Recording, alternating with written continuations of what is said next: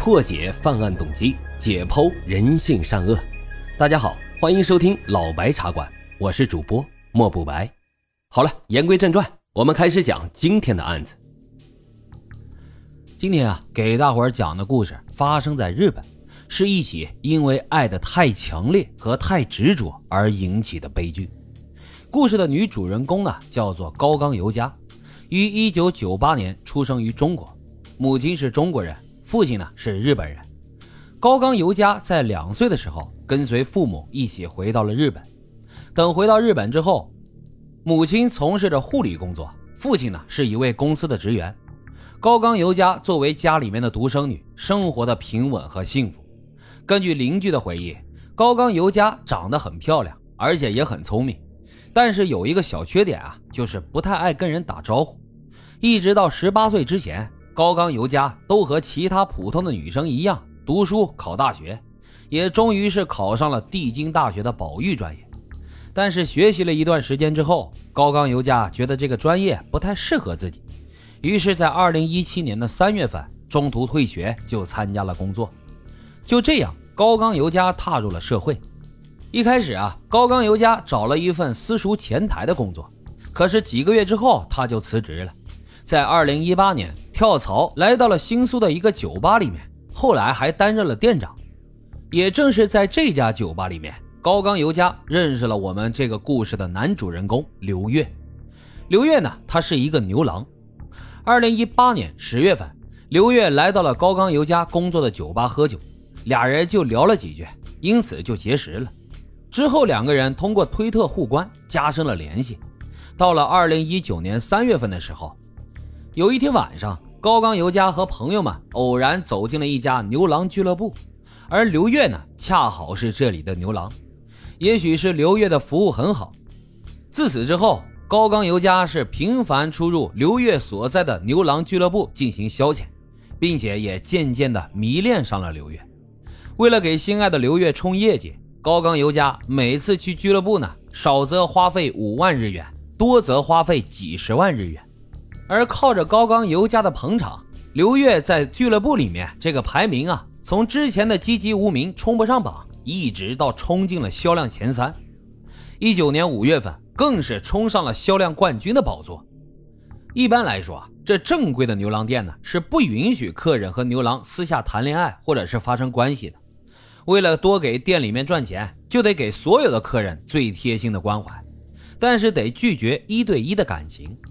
刘月呢也知道高冈由佳对自己是有爱慕之情的，尽管他知道店里面的规矩，但是为了维持对他来说这个大客户，刘月呢会陪高光由佳一起去猫舍喝咖啡、看电影等等，并且从一九年四月份开始就与尤佳保持着一周两到三次的肉体关系。刘月的这些行为也让高冈由佳深陷到他的魅力当中不可自拔了。然而，牛郎俱乐部里面的高消费，并不是高冈由佳这种微薄的收入能够支撑得起的。而刘月呢，对他百般的关怀，也让他认定了刘月就是自己的男朋友了。刘月对此也没有否认。那他为了能够和刘月保持这样的一份关系，就跑到了风俗店去兼职卖身了，同时去做陪伴女郎，陪那些年纪比较大的男人出去旅游、出差等等。就这样。他就可以非常快速的赚到高额的收入，然后再跑到刘月那边进行消费，给他捧场，也给他稳定住销售的业绩。卖身和做陪伴女郎呢，都不是出自高冈由佳的本心，他其实一直都十分的煎熬。但是支持他做下的原因，就是刘月说要到九月份的时候就会辞掉牛郎的工作，然后俩人就可以一起生活了。高冈由佳一边负担着两人交往当中所有的支出，一边呢还接着做陪酒女郎的工作。有一次啊，他陪着一个老年人去国外旅游了几天，这个老男人就给了他两百万日元。获得了这笔钱之后，他就想着要去买一套房子。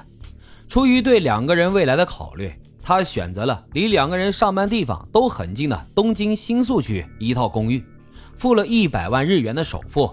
然后每个月要还十一万日元的房贷，一切似乎都在朝着高冈由佳憧憬的方向发展的。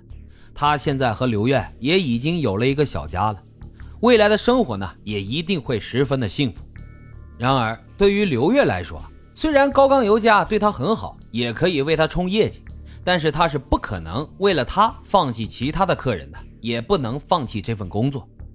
二零一九年五月二十号这一天，对于高刚油家来说是一个值得纪念的日子，因为这一天他拿到了公寓的钥匙，并且和刘月一起买了家居用品，然后两个人就一起搬到了公寓。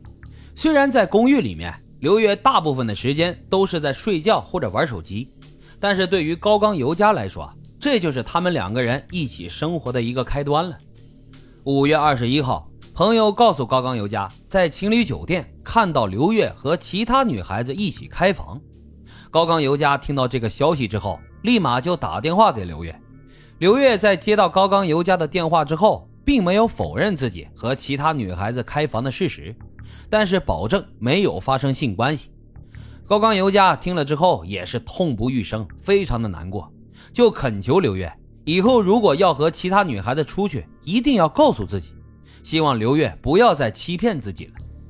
五月二十二号下午一点，高刚尤家照常到风俗店去上班，一直到二十三号的早上六点才结束工作，回到公寓。回到家之后，高刚尤家就给之前酒吧的同事打电话倾诉心事，说到了自己最近和刘月的关系是越来越疏远，也经常因为他和其他女孩子一起出去的事情吵架。同事呢就劝他说，如果想要一直和刘月在一起的话，那就只能忍了。